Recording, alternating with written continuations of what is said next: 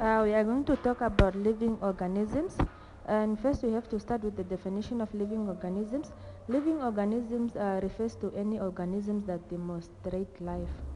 Okay, the examples of uh, examples of living organisms we have people, plant, animals, and bacteria.